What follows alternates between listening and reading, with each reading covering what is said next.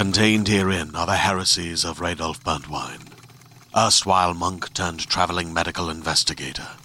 Join me as I uncover the blasphemous truth of a plague ridden world that ours is not a loving God, and we are not its favored children. The heresies of Radolf Burntwine, coming January 2nd, wherever podcasts are available. And now, stop me if you've heard this before on the Toddcast podcast. ECCW, Elite Canadian Championship Wrestling, has been around since 1996, over 25 years. By 2014, they had become Canada's largest wrestling promotion. You need to watch the documentary This Wrestling Life. That will give you an idea of what ECCW is all about. Back in the early 2000s, they invited me to be a guest ring announcer at one of their shows at the Russian Community Hall in Kitsilano in Vancouver. The wrestlers broke a chair over my back that night. All in all, it was a really fun night.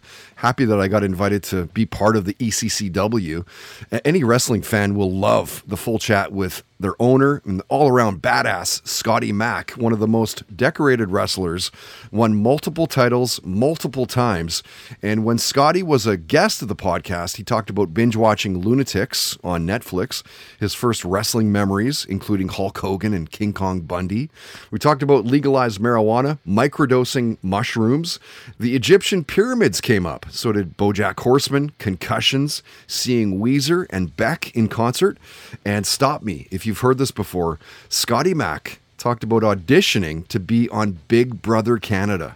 Uh, my wife Christina and I uh, really into Big Brother Canada. Okay. Um, a good friend of mine, Peter Brown, uh, he works for ECW. He was on Big Brother Canada. Oh, yeah. So it's kind of cool being a Big Brother fan and getting the insight from him on what it's like being in the house. Yeah, I- imagine that. I don't. I don't know if I could do it.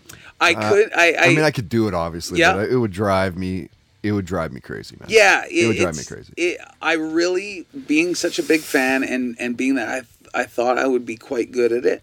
Um, I did audition uh, Oh, a couple did, eh? times uh, for it, and I um, I made it pretty far in one of the auditions.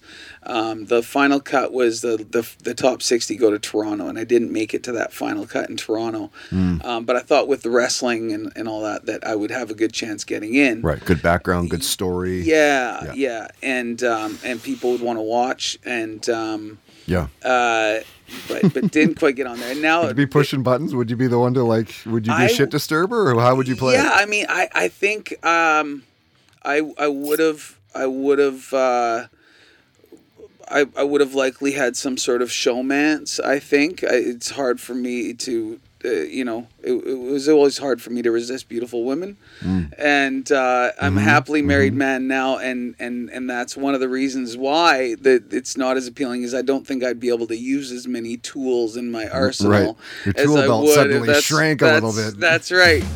Stop me if you've heard this before on the Toddcast podcast is powered by FKP MMA, Vancouver's number one training destination at fkpmma.com.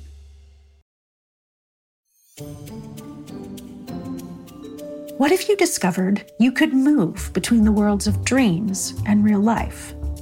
That's the story of Dream Breachers, where Evan wakes up on his 12th birthday and realizes that something he dreamt about the night before had actually happened. With the help of his friends, a reappearing stranger, and a mysterious organization called the Dream Academy, Evan will discover what it means to be a dream breacher.